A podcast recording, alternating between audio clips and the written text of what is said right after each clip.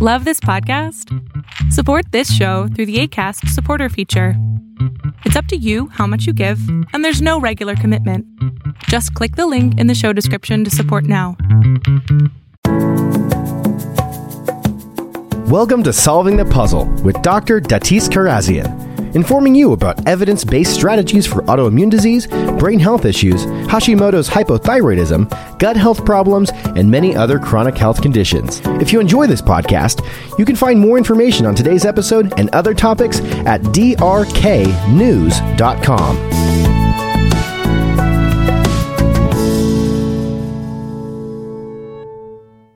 Okay, hi everyone. I got some uh, answers for questions that were submitted specific to Hashimoto's. So let's go through these list of questions. So first one, when T4 binds to thyroglobulin, are you saying that then it can't go to other receptors in the body? It only places free T4 goes in the thyroid receptors? Kindly clarify. Well, thank you for saying kindly clarify. That's a very kind question. So let me explain a few things. And, and this may be from the course that someone is going through. I have a course called Hashimoto Solving the Puzzle where we talk about uh, all the different lifestyle dietary factors and research that we know impacts Hashimoto's and teach people how to go through steps to find out um, a strategy to help with their um, approaches to supporting their thyroid function and, and modulating the expression of their Hashimoto's. So the question is really related to how thyroid hormones work. So when thyroid hormones are made by the thyroid gland, they're actually not able to bind to any receptors. And remember, for any hormone to have an effect, it has to be bound to receptor. So the endocrine gland makes hormones, and then throughout the rest of the body throughout all our tissues in the body, we have receptors for these different hormones. And in some tissues, we have different receptors for different hormones. Now, every single tissue in the body has receptors for thyroid hormones. So thyroid hormones impact every cell, every tissue. Um, they control the metabolic rate of cells. So every single tissue in the body has receptor sites for thyroid hormones. Some tissues in the body have receptors for receptor sites for testosterone. Some do not. Some have receptor sites for estrogen. Some do not. But every single cell in the tissue in the body has receptor sites for thyroid hormones.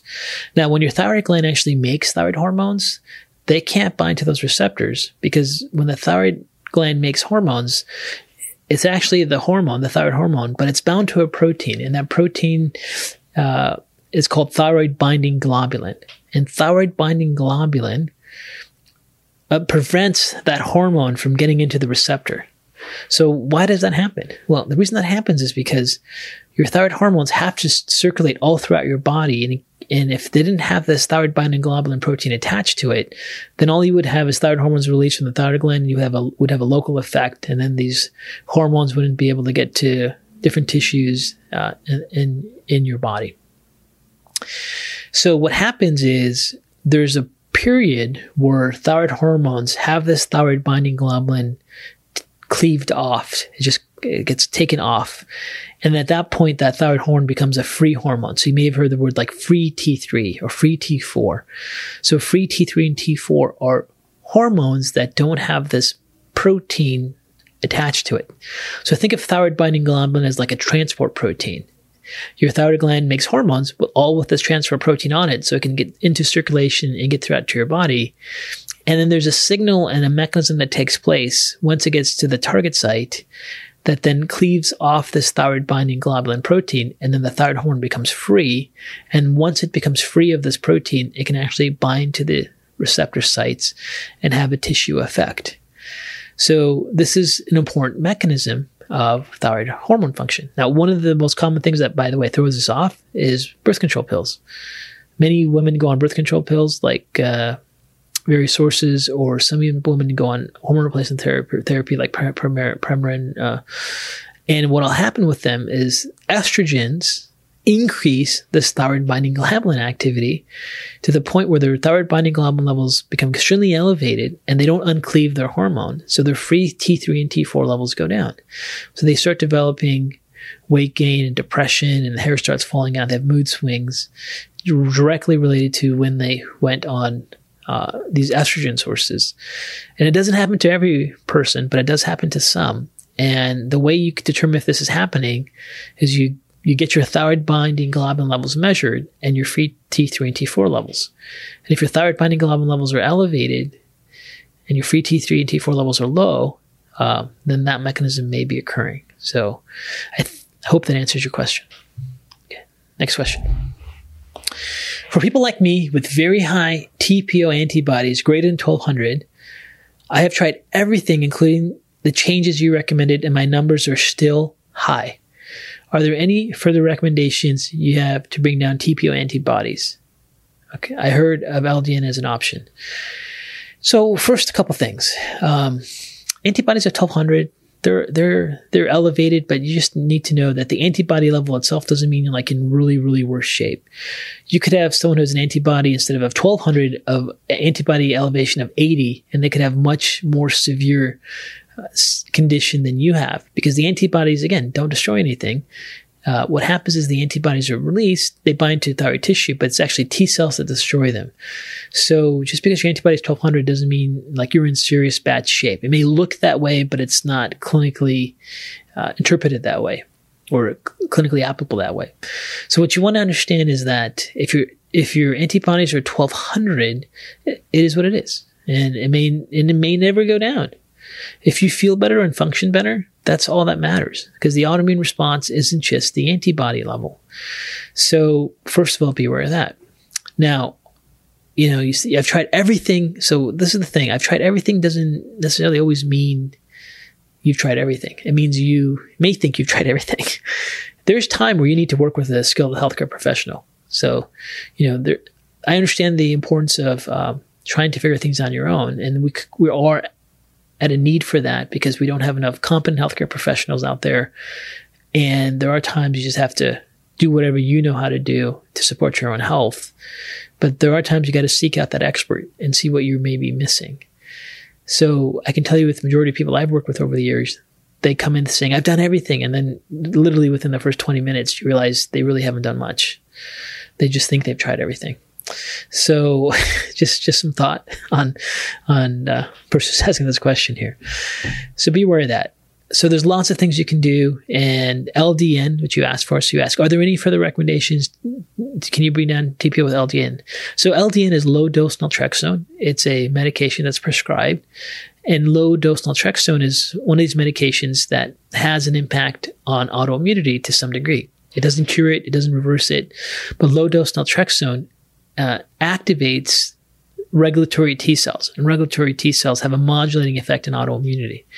And I can tell you, with uh, over the years, what I've seen with patients with autoimmunity that do LDN therapy is that some feel better, and most feel better for a short period of time and don't. And there's also a portion of people that don't notice any difference with LDN.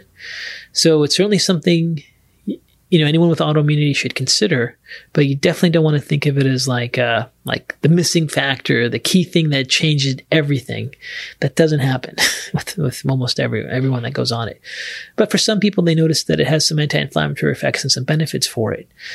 Now i personally have found that if it does work for a person, if they start taking it all the time, it just loses loses its effect over time. So they kind of go back to the same symptoms they were having, and it's nice to have something like in your pocket if you really get in trouble. Like if you have autoimmunity, you have a re- really bad flare up and you really need to calm things down, and you did respond well to LDN, maybe it's a good time to then consider it. But once you start taking every day, all the time, just like anything that modulates the immune system, it does loses loses the efficacy. So be aware of that. Okay, next question.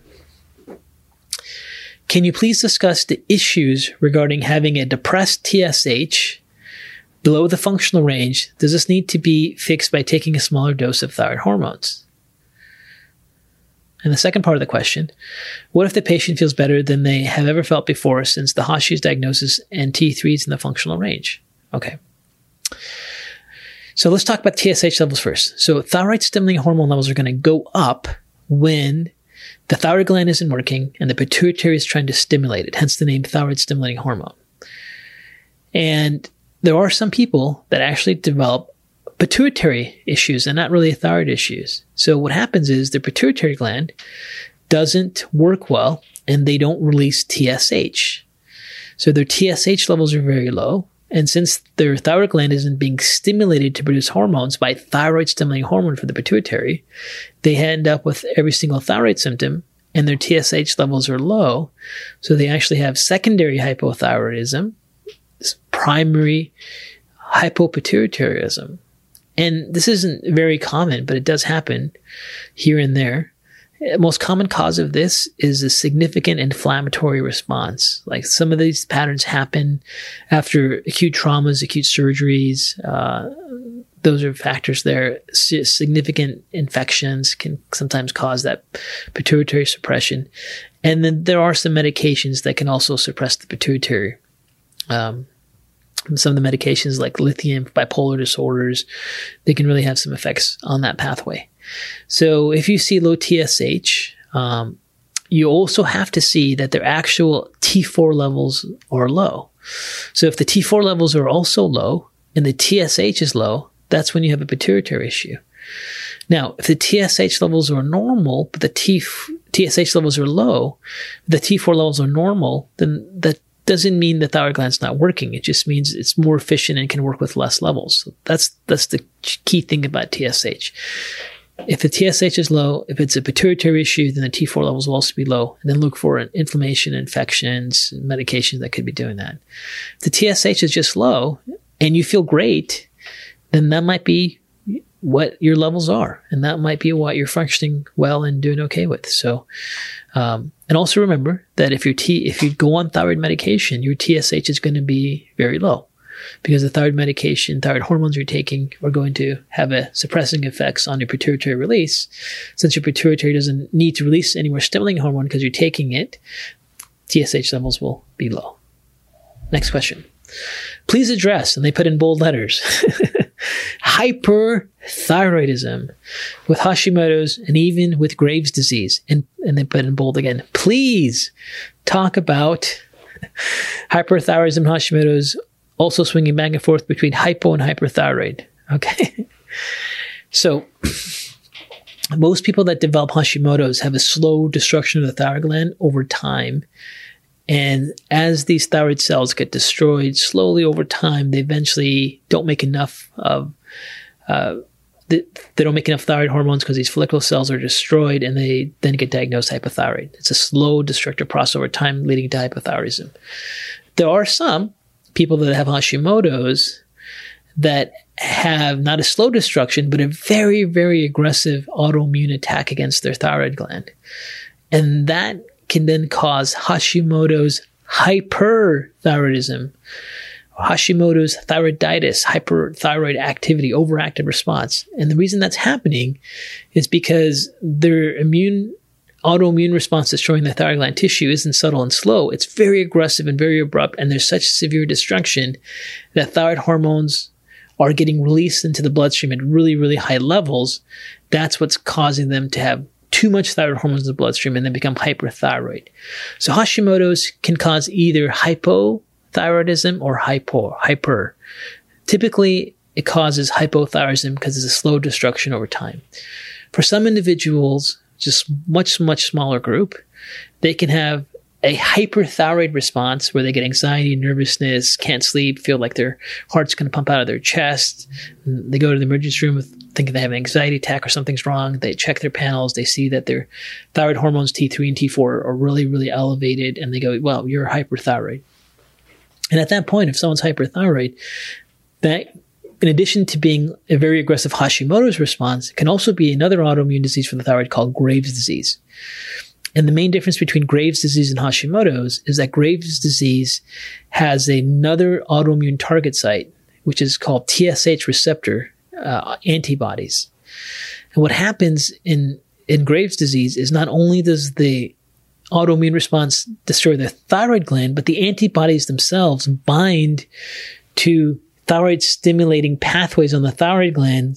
So in addition to getting the thyroid gland destroyed by the autoimmune response, the antibodies in Graves called TSH receptor antibodies, they activate the thyroid gland to produce more thyroid hormones. And then you get in these really aggressive thyroid storm patterns. So that's how hyperthyroidism presents. And in a basic clinical model, if someone ends up like in the emergency room with really overactive symptoms or visits their doctor with really hyperactive type symptoms and anxiety, insomnia, and they see that their T3 and T4 levels are run or elevated, they can't clearly distinguish if it's Hashimoto's that's doing it or Graves. So they'll run three antibodies. They'll run TPO antibodies, thyroglobulin antibodies, and TSH receptor antibodies. And if the TSH receptor antibodies are positive, there's an 80% probability that it's Graves' disease, which is actually a much more aggressive autoimmune disease for the thyroid than Hashimoto's. And if the TSH receptor antibodies are negative, but the TPO and thyroglobulin are elevated, then that's just Hashimoto's. So I hope that answered your question. Okay, next one. I recently learned that chronic sinus infections might be from Hashimoto's. What to do in that case? Antibiotics will not help long term, no mold related bacteria, uh, MARCoNS, no allergies. Well, this is again, you got to be careful blaming everything that may happen on Hashimoto's or hypothyroidism. So if you have chronic sinus infections, you really, first of all, it's not a specific symptom of Hashimoto's. But if you have Hashimoto's and your immune system is really compromised or weak, that may be a factor. So you want to look at your blood test if you had any recent blood tests and look at your total white blood cell count and see if your total white blood cell count is below the laboratory range or on the low end of the reference range. And if that's the case, you know, you may be prone to these chronic sinus infections because the autoimmunity itself from Hashimoto's is wearing out your immune system. And then if you can do any kind of strategies that can calm down your autoimmune disease expression, whether it's dietary or lifestyle, um, that can help put you in remission, then you can see your white blood cells go up in, in, in normal scenarios. And that could be what you need to be able to have healthy enough immunity to deal with your chronic sinus issues. Other times, there are um, not issues with the white blood cells, but there's a marker called secretory IgA. And secretory IgA is the immunoglobulins found in your nasal cavity. And when people have Hashimoto's or people have immune compromised issues, and there are some people that just don't make enough secretory IgA cells genetically, they don't have enough healthy immunity in their chronic sinus in in their mucosal tissues like their nasal cavity. And there are some people that are under secretors. They just genetically don't make much SIGA and they're always going to be prone to chronic sinus infections, but it's unrelated to Hashimoto's. There are some people that have ongoing, ongoing uh, exposures to environmental triggers that keep promoting their chronic sinuses. And there's people that have staph strep resistant bacteria that causes chronic sinus issues that are unrelated to just the immune system function, but are their own independent factors. So like your question is what to do. I, I, go, I don't know. I can't tell you just from a Q&A what to do. That's, you're going to need to find someone to help you figure those things out. But it's not directly Hashimoto's thing. It's just if you have Hashimoto's, your immune system could be compromised, but it may not even be to Hashimoto's immune compromise. So it's not clear to, to suggest anything because we don't know what the mechanism is. Next question. Can you explain how Hashimoto's can impact iron ferritin levels? Okay. I have learned about the importance of adequate ferritin levels to support thyroid function, but struggled to raise my ferritin levels higher than 20 despite eating red meat, bone broth, leafy greens, and other iron rich foods. Is there a reason for low ferritin that I can address? Yeah. The reason is your levels aren't low. so, you know, the lab range for ferritin is like 5 to 400. So, what, but what happens with when, with people and even with practitioners that don't understand how to read labs and understand how ferritin works is they see ferritin range between 5 to 400 and they see a level of 20 and they go, You're low in ferritin. And then they keep trying to give them iron and foods that are really high in iron to try to raise their levels. And guess what? It doesn't raise it because there's no need for it. So ferritin is a storage form of iron. And if your storage levels, uh, 20 could be all you may need for stored iron because you have iron in other cells and other tissues and red blood cells all throughout your body. So don't ever look at low ferritin as a need for iron. It's, it's a terrible marker for iron. The only time you should start thinking that you may need iron supplementations is your total iron binding capacity. Even serum iron is not the best level. Serum iron where you get a blood test to look at your iron levels. Serum iron levels are a good marker for iron overload, but not for necessarily early stage iron deficiency. So the best marker to look at for iron deficiency is a marker called total iron binding capacity, TIBC. You could ask your doctor to order that for you and then see what those levels are. So so be aware of that. So that's the key thing with with uh, your question here. So you, you're whoever you're working with or whatever's happening here is the practitioner you're working with is assuming your iron your ferritin level of 20 is sign of deficiency and they are putting you in a protocol to try to get iron levels up. I would say you may want to go and work with someone else because that, that clearly is an issue with basic lab interpretation there. Okay, next question. You mentioned that what defines the severity of disease is how aggressive the T cells are and not just the antibody count. Yes, we've said that many times in different uh, courses in education. The lab shows that my T suppressor cell count is low, CD3, and CD56 natural killer cells is elevated and thyroid antibodies are normal. What does that mean for my Hashimoto's? Well, it's not really clear. So just because you have some T cells or natural killer cells that are slightly up and your CD3 cells are low, it's just your expression of the Hashimoto's response. So you always want to look at your symptoms in combination with your lab test and then and then monitor them over time. So if your antibody levels are normal, you may not even have Hashimoto's, but let's assume you do and, and your antibodies are in remission. If your T cell natural killer cell activity is high, then you're having significant T cell responses. So, in a very simple model, is you have antibodies. So T cells are not going to just destroy your thyroid gland by themselves. The only way T cells will destroy your thyroid gland is if your immune system, your B cells, make antibodies that then attach to those cells, and then your T cells will, will go ahead and destroy them. So if your antibody count is con down, even though your natural killer cells may be high, it probably means you your Hashimoto's is not your thyroid gland is not going to be very vulnerable to attack. Now, if your natural killer cells are really high and your antibodies are high, I mean that's uh, an indication that you have a pretty significant and active immune response that's probably destroying those tissues. So it sounds like you're doing you're doing good. Now, I would also point out that antibody levels do fluctuate. So it may seem normal now. You might check it three days later or a week later and could be off the charts. So that's the other key thing you have to understand about antibodies in lab work. They fluctuate all the time. They fluctuate daily. So, you know, um, you got to, you, you can't just rely on lab tests because they're a snapshot of fluctuations of immune function. And, uh, um, you, you want to really look at your overall sense of well-being and your other symptoms if you have Hashimoto's and not just those lab tests. Okay, next question. My question is about polyendocrine dysfunction. So polyendocrine meaning poly meaning many endocrine, so meaning many endocrine gland dysfunctions. Can you please comment on this when multiple glands are low functioning as it relates to Hashimoto's?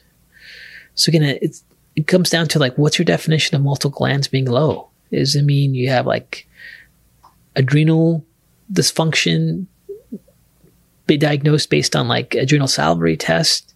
Or do you actually have like Addison's disease where you have to be on you know, adrenal hormone replacement.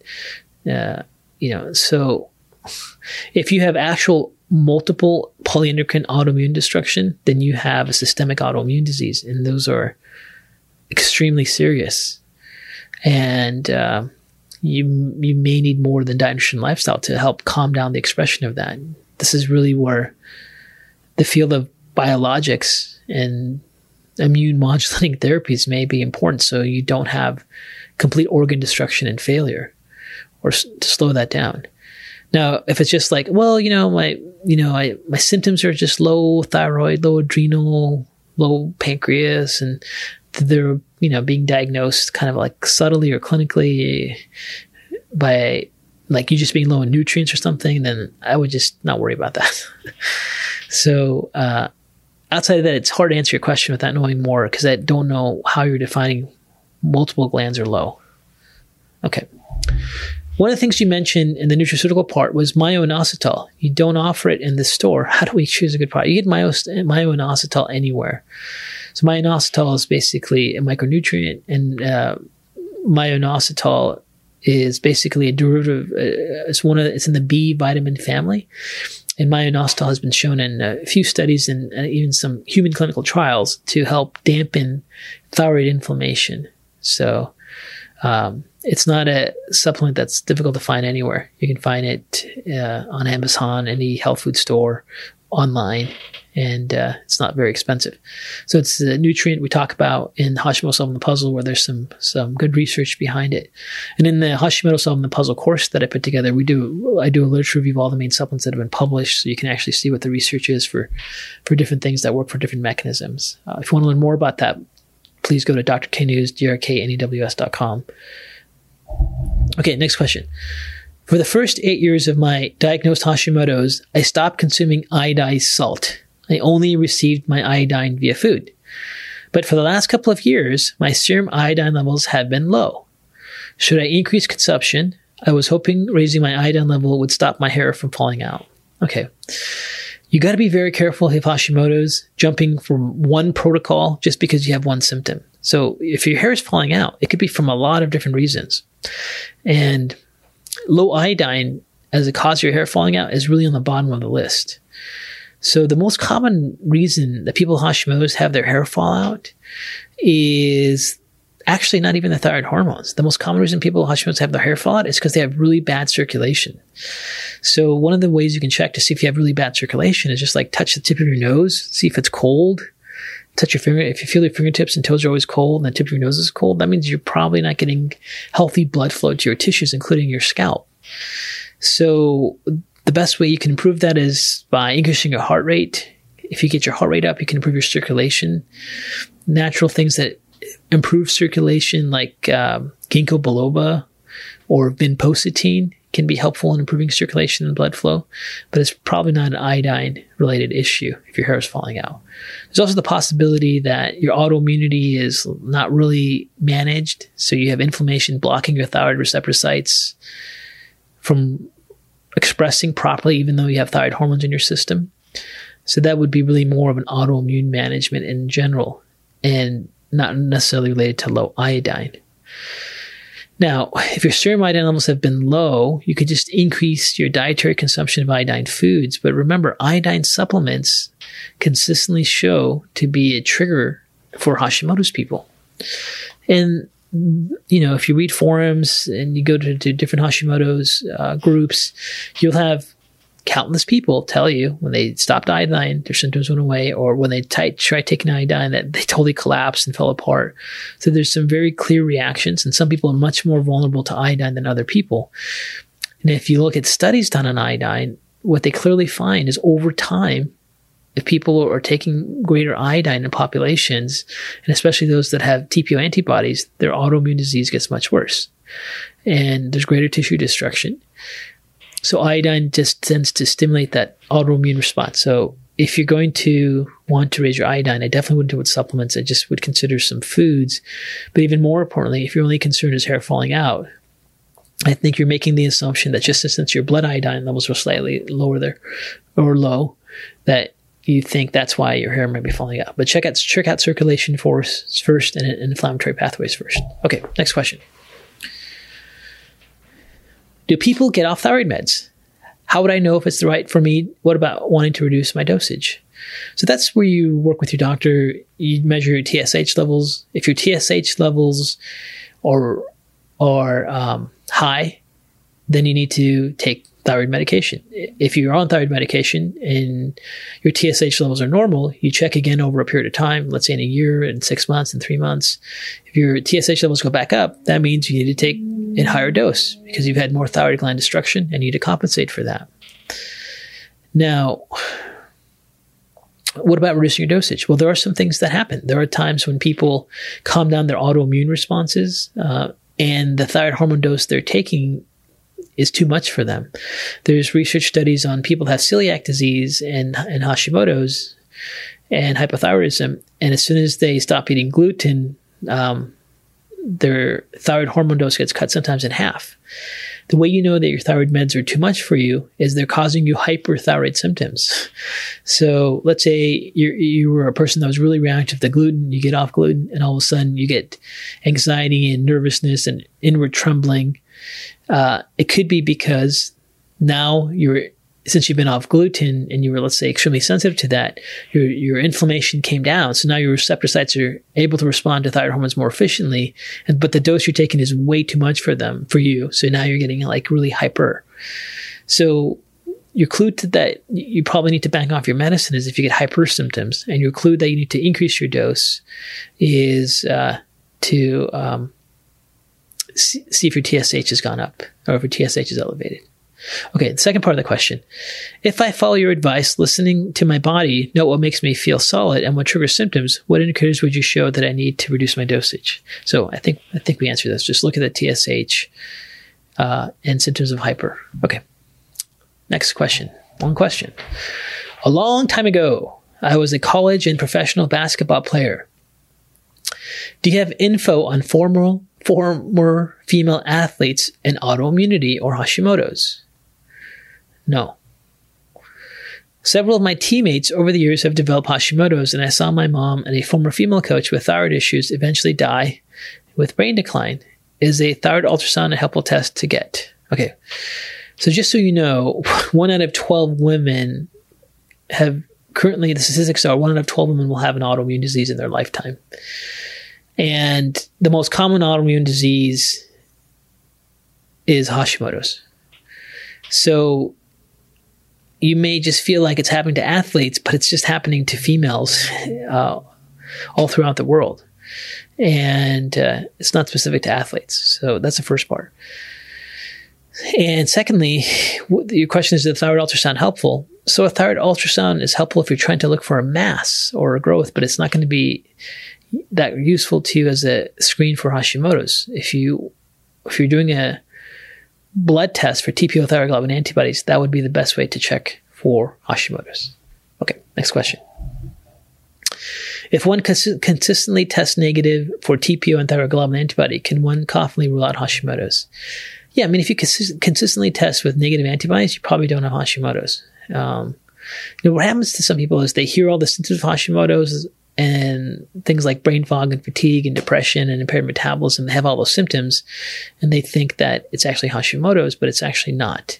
Now, I can tell you the number one mimicker of Hashimoto's is actually insulin resistance. So insulin resistance is the you know pre-diabetic stage where people start to have issues getting glucose into their cells. So the symptoms of insulin resistance the, in females um, that then leads to something called polycystic ovarian syndrome, causes testosterone levels to go up. So in, in some females, when insulin levels are high because they're eating too much carbs and too much sugar and not getting enough physical activity, insulin drives and activates uh, 1720 lyase enzymes and theca cells of their ovaries to produce more testosterone. It's a mechanism and they get high testosterone and high insulin. And when the testosterone levels go up in a female, what actually happens is they get hair loss and really significant hair loss. And as their testosterone levels go up in females, they also start to get thyroid, I mean, testosterone receptor resistance. So they lose their libido, they get some uh, rage, some anger, they get some mood changes, hair is falling out, their insulin's high, they start to gain weight. And then the symptoms of mood disorders, depression, weight gain, hair falling out all sound like they're Hashimoto's, but they're not. So just realize that the, the, the greatest mimicker of Hashimoto's is actually polycystic ovarian syndrome, which is a pattern where there's too much insulin leading to high testosterone.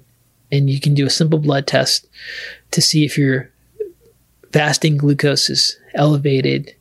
And you can do even more sensitive tests like um, measuring your glucose and insulin after a glucose load, like a glucose tolerance load test to see if that's an issue for you. But if you have consistently low negative and thyroglobulin, but you have all the symptoms of Hashimoto's, make sure you don't have PCOS. PCOS being polycystic ovarian syndrome, high insulin, high testosterone. Okay, next question.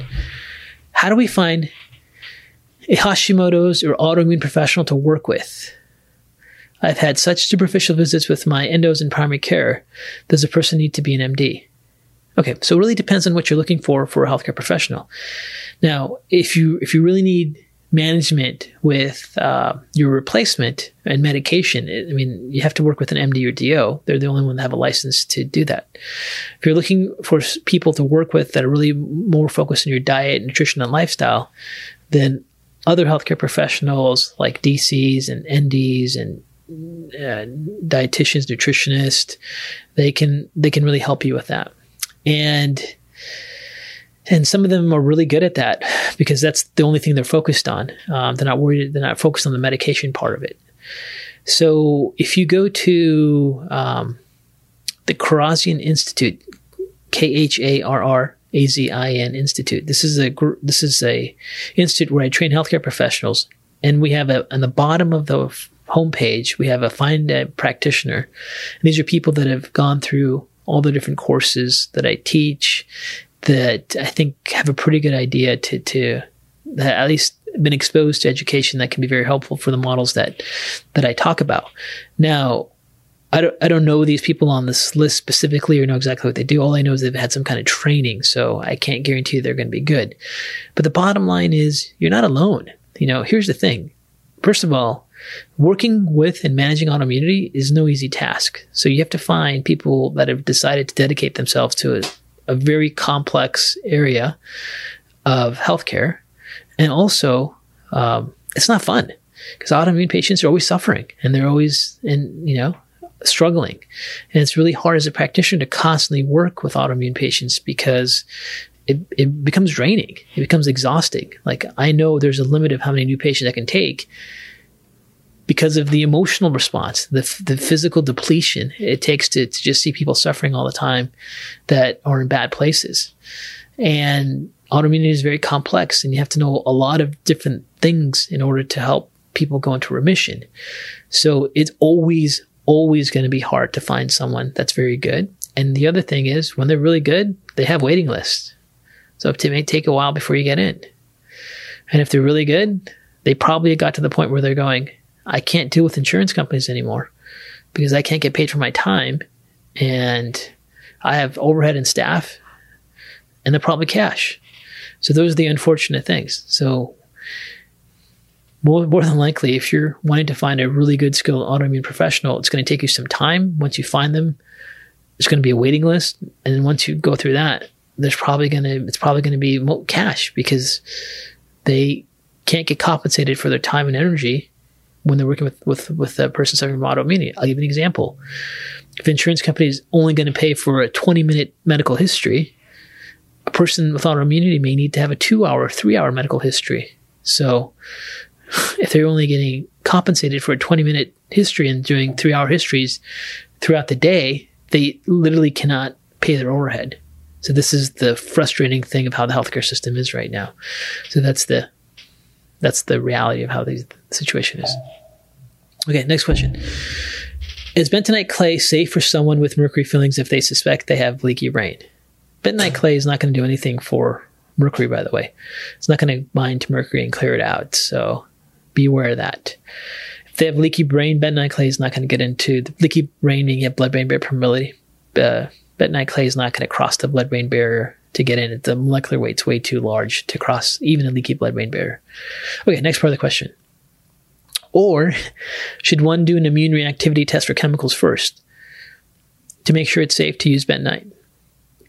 I'm aiming to use bentonite to remove mycotoxins. So I'm on antifungals right now. Okay. So, uh, you know, there's different binders. Uh, bentonite, bentonite can be a binder if you're dealing with mold mycotoxins. Uh, fiber can be can be a very good binder as well. So mycotoxins are not the same.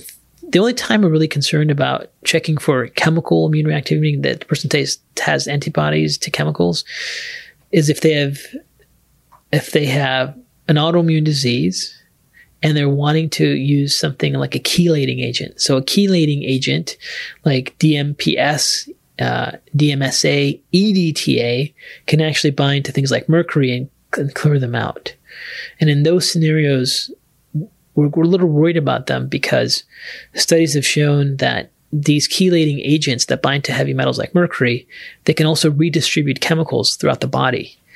And, you know, as a, act of caution before a person with autoimmunity, especially neurological autoimmunity or something, like MS, we don't want chemicals to redistribute back into their neurological tissue into the brain is make sure they don't have blood-brain permeability. So there's laboratory markers like S100B or blood-brain barrier protein antibodies that can be done to make sure that their blood-brain barrier is intact. And then then you, you might consider it. But if it's permeable, then you would be very careful with trying to use a chelating agent because it can it can be an issue. But mycotoxins and and binders like bentonite clay or are no are not of any serious concern because they're not chelating agents and redistributing problems. So you wouldn't need to run things like chemical antibodies or blood-brain barrier to, to see what's going on with those. Okay. Next question. I had my ovaries and uterus removed and started taking estrogen. Later, I was diagnosed with hypothyroidism and psoriasis. The anti TPO test came back negative, but my synthroid dosage is increased every five years. I assume that the estrogen, plus being overweight interfered caused by low thyroid function, but is it possible I have Hashimoto's? Okay. Well, let's first talk about each of these one by one. So if you had your ovaries and uterus removed and you started taking estrogen, then uh, that's going to that's going to even though you had your ovaries removed, being on estrogen is going to counteract some of the negative things that could be take place without having ovaries. Now, if you were diagnosed with hypothyroidism and psoriasis, it's pretty much 90% higher probability based on current statistics you actually have Hashimoto's. So you had a negative anti-TPO test. So it doesn't mean that you don't have Hashimoto's. So remember, in order to test for Hashimoto's, you check TPO and thyroglobulin. Sometimes people only show up with thyroglobulin, and sometimes antibodies fluctuate, and sometimes there's a lab error. But the fact you have psoriasis, which is also an autoimmune disease, and hypothyroidism, which is 98% probability that's Hashimoto's, you probably have Hashimoto's. Even further, you put in, you, you state that uh, your synthroid dose is increasing every five years. So why would your why would you need more and more thyroid hormones every every five you know every five years? Well, the basic answer is because something's destroying your gland. So you probably have Hashimoto's, even though you had that one antibody test that came back negative. You may want to run it again, and you may want to run thyroglobulin. And even if both of those are negative, it's possible you're in that subtype of people that need a biopsy. Uh, to look at the thyroid tissue itself to find the Hashi autoimmune response because the autoimmune reactivity you have may be target proteins besides TPO and thyroglobulin. Anyways, hope that answers your question. Okay, next question. Is there something more I can do to help reduce my reaction when exposed to chemicals? I use a HEPA air purifier and have gotten rid of most of the chemicals in my environment. I eat a very good diet and exercise, but I'm still very sensitive. Does my liver need support? So here's the thing. So air filters are great because you can get rid of, you know, airborne pollutants that can not be healthy for uh, for you. Um, but if you're reacting to chemicals, that goes back to you probably have issues with your immune tolerance. So you may have lost your immune co- immune tolerance aspect. So you say like, do you need liver support? Maybe, maybe not. So chemical tolerance is your inability to not react to chemicals. So that could be caused by overactive Kupffer cells, overactive dendritic cells, dysfunctional Treg cells, even uh, gut barrier permeability. Um, they can all be various factors that can make you extremely sensitive to chemicals. You could have impaired biotransformation pathways. Um, and I don't have a direct answer for you, but I did make a program on immune tolerance called 3D Immune Tolerance Program. And it teaches you how to support your tolerance. And the 3D stands for uh, downregulate, uh, distinguish, and diversify. These are mechanisms you need to incorporate to improve your immune tolerance. So you may want to look at the articles we wrote on Dr. K News about this or um, check out the program itself at drknews.com. Okay, you say no BPA or derivatives of that. Is there a water filtering system you would recommend? So, uh, BPA is a known trigger for uh, autoimmune disease and Hashimoto's. This has been published in multiple uh, journals and different researchers all throughout the world at this time. And uh, BPA free products really are using things like BPS, which is even more reactive than BPA. So the products that you're reading about that say BPA free are just using BPS, and BPS is even worse than BPA. So uh, you have to be aware of that. Now, not you can't completely avoid all exposure to plastics and BPA. You just need to know that BPA free stuff isn't really any better. It's just makes you feel like it's better because it says BPA free. Anything that's plastic has bisphenols in there, and those bisphenols can be immune activating. So you're going to always get some exposure to them. So you just do the best you can. Um, you're not going to be able to, most water filtering systems are going to be able to remove BP, uh, BPA compounds, but there isn't any specific filtering system that has been clearly shown to do that. I'm just saying that based on its molecular weight. It should be easy to filter out. Okay, next question. Some people claim low vitamin D means there is an infection causing low vitamin D. Any truth to this? Yeah, so this is this is the exact problem with internet nutrition. Just this theory thrown around left and right. You know, like oh, low vitamin D. You you you've got uh, you've got mold. You know, or you got an infection. That's not how these things work. So low vitamin D doesn't mean you have an infection. Low vitamin D means you have low vitamin D. Lots of things can cause cause low vitamin D. I think what they're misinterpreting is research on what's called uh, the ratios between 125 and 25 hydroxy vitamin D.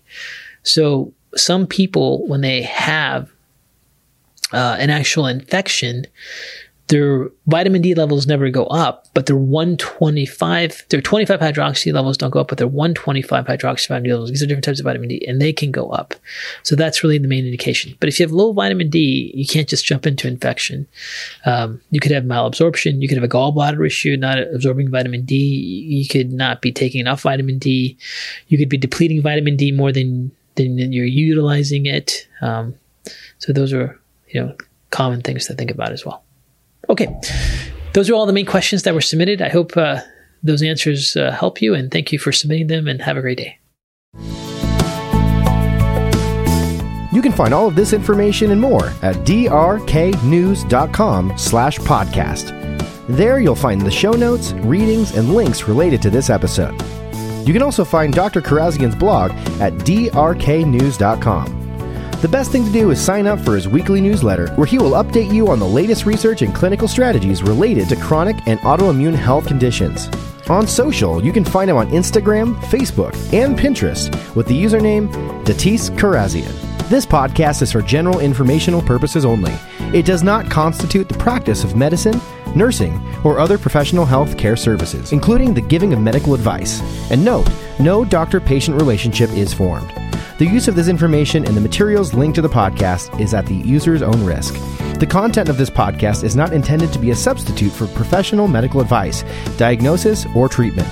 Users should not delay or disregard obtaining medical advice for any medical conditions they have, and should seek the assistance of their healthcare professionals for any such conditions. To learn more about Dr. Kharrazian's disclosures and the companies he advises, please visit drknews.com forward slash about.